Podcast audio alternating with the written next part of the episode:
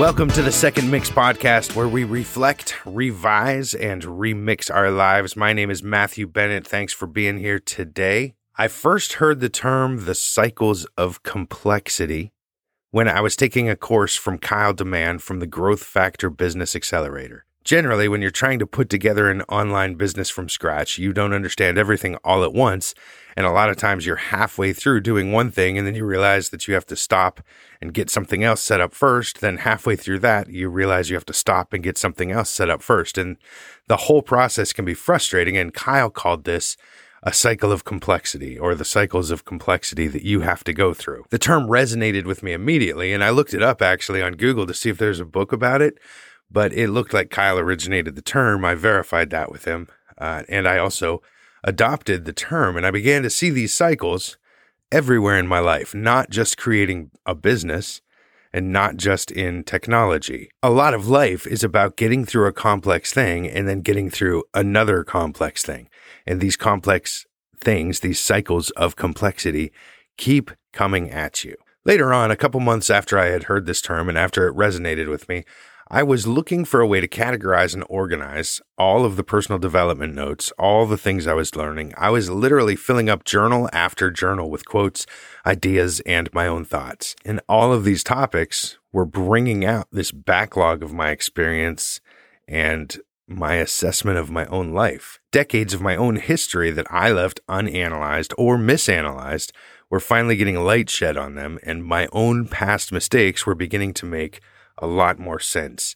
That created value because if I can take the past and invest it all into my future, then my future is looking pretty good. If I soak up and relive experiences, point out the mistakes and failures and successes, figure out what I liked, what I didn't like, what I did, what I saw, what I said, how I felt. For a year, I just journaled pages every night nonstop because I saw the value in that. After having close to a year of journals, probably more than a thousand pages in late 2019, I realized that if I'm ever going to remember all that, I need a system. So, how can I take all of these thoughts, all of these concepts, and categorize them under some headline, some system, so that when I hear great advice or a great quote or I have my own idea, I know where it goes in my mind, in my computer, how it's tagged in my journal. There's going to be a place for me to put it. I came up with dozens of categories, and then through a process of combining similar categories multiple times, I came up with my system. It's really nice. There's only six categories ethos, intention, efficacy, agency, adversity, and elevation. As it turned out, these six categories defined a way to get through all of the cycles of complexity that we go through in life, in business, relationships, in health. If there's something going wrong in your life, all you have to do is look at this list. Because if there's a problem, it's one of these six things. So all of a sudden, this cycles of complexity that resonated with me, now I had a way to get through a cycle of complexity anytime that I encountered one. I'm going to break these down into several different episodes of this podcast to talk about each one at length because they all deserve at least one episode, but probably probably more than that. I think these are going to be attributes of a system that I am going to keep talking about probably for the rest of my life. So category 1 is ethos. Ethos is like mindset mixed with philosophy, character mixed with an operating manual everything you believe about the world and other people and yourself and the way you choose to process this stuff in your own mind, the way you choose to think about it. Brian Tracy says that the quality of your life is determined entirely by the quality of your thoughts, the quality of your thinking. Creating your ethos is about gauging the quality of your thinking to improve the quality of your life. This is the rudder of your ship. Ethos is the steering wheel, the single most important thing you could focus on if you're not happy with the direction of your life. Because you can change the way you think by changing what goes into your mind. The right books, the right classes, the right seminars, the right group of people in your life could change everything, especially if you remove all of the stuff. I don't like to use the word wrong here, but all of the stuff that is harmful to what you want to accomplish the wrong books, the wrong television shows. These are only wrong if they are negatively affecting your goals and negatively affecting your mindset. We do become like the people we hang out with the most, and that includes the characters of the shows you're binge watching right now. In fact, it's been said that you're going to be exactly the same person five years from now, except for the books you read and the people you meet. If you change your thinking, you're going to change your life. The second category is intention. This is the goals you set, who you want to be, what your mission is, what your vision is, what your greatest life looks like to you. Most everything relating to goals falls into this category, but I did hear a really great quote the other day, not sure where it came from, but it was this What are the five feelings you want to experience in your life? Go after those. Don't worry so much about buying something or going someplace. Those things we do because of the because of the feelings they bring us. So choose the feelings and strive to do whatever it takes to get those feelings. That quote resonated with me enough to write it down in my journal. I have not analyzed it enough yet to feel fully confident it's the right way for me to think, but it's definitely a thought that would be categorized under intention. The third category is efficacy. Efficacy is the ability to produce the desired or intended result. This will include any skills that you need to develop in order to fulfill your intentions. If you want to be a marketer, what skills do you need to get to the level you want to be at? If you want to be a real estate investor, what is it you need to learn to begin that process and then excel at it?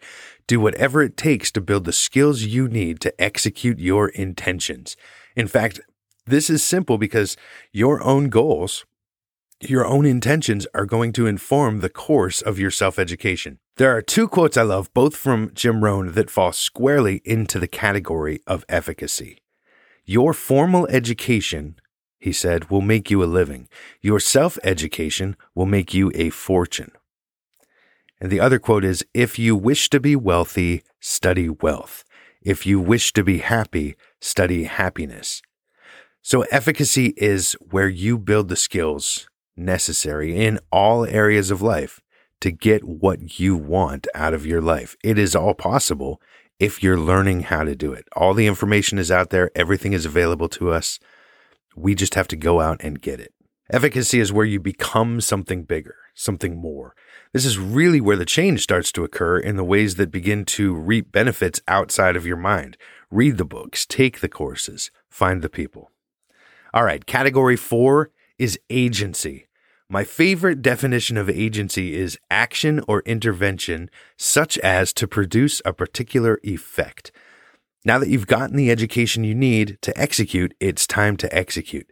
This is agency, action, intervention. Take whatever steps your great learning taught you to take. Nike's just do it quote now fits into this category. As a side note, I don't like the quote just do it when it absolves you of the need for efficacy, the skill that it takes to just do it. In the absence of skill, the action I would first take is to learn the skill. But back to it, agency is getting out there and planting the seeds, defending them against the weeds and the bugs and the weather, tending your crops and then harvesting when the time is right, and never expecting the crops to be there if you didn't do the work, if you didn't take action. My fifth category that it takes to get through the cycles of complexity is probably the most complex part of all. It's adversity. Everything good you want to do is going to be attacked in some way. Even with an incredible ethos, amazing intentions, great skill and efficacy, and impressive action, there's just no way around adversity. You're going to hit it. Things will go sour. Things will be hard. Things are going to pop up. You will encounter internal adversity, like you're just not feeling it, or laziness, or a lack of hope. And you're going to encounter external adversity, like a hurricane wiping out your crop, employees quitting, nobody buying your product. You're just going to hit it. Not everything goes right all the time. We all know that. I'll have a lot to say about adversity. Some of the some of the things that I've come up against in my life in the months leading up to one of my toughest projects. As I was finally getting ready to monetize, the pandemic hit us, my wife broke her nose, my sister had a heart attack, and my father passed away. I just wanted to quit. I wanted to give up for a while. Why does adversity come at the most inconvenient times? I stopped asking that question because I think it's not for me to know why, but it is for me to know that it does come. And there is hope, a lot of hope, because of the next category. After adversity comes elevation. Elevation is where I got the tag for this podcast. Elevation is where you reflect, revise, and remix your life. Look back at all that happened. Learn what was under your control and what wasn't. What went right? What went wrong? What could you have done better? Look at the whole process from ethos to intention to efficacy to agency to adversity and analyze each one. How can the system be improved next time? What did I learn from the past that I can invest into the future? And to come full circle, how can this process of reflecting carry forward into a newer, better ethos, more specific intention, and forward all the way through? Elevation raises every level, including your reaction to adversity. These are the means that I use to get through the cycles of complexity. They started out as a way to categorize personal development information and they became a concise paradigm of how to get through smaller and larger projects and problems, and they became a machine to elevate my whole life every single time I do. Instead of staying the same and trying to avoid problems, I use this philosophy to look for even bigger problems to solve. Thank you for listening today. I covered a lot of information here, and I'm going to go over each one of these in upcoming episodes because there's a lot to unwrap here. If you go to the blog at secondmix.net, you'll be able to grab the transcript if you want to look these over again and extract everything that's useful to you. If you have any questions, please don't hesitate to email me, matt at secondmix.net. I would love to hear from you. Please give me five stars whenever and wherever you can and subscribe to get the most up to date episodes. If you know anyone who's going to find this information useful or helpful, please join my mission and tell them about this show. I'll be here every Monday and Thursday, whether I have one listener or 1,000. Have an incredible weekend. Spring is coming my way. I hope it's coming your way too. I'll be back on Thursday. Until then, keep reflecting, revising, and remixing your life. I'll see you soon.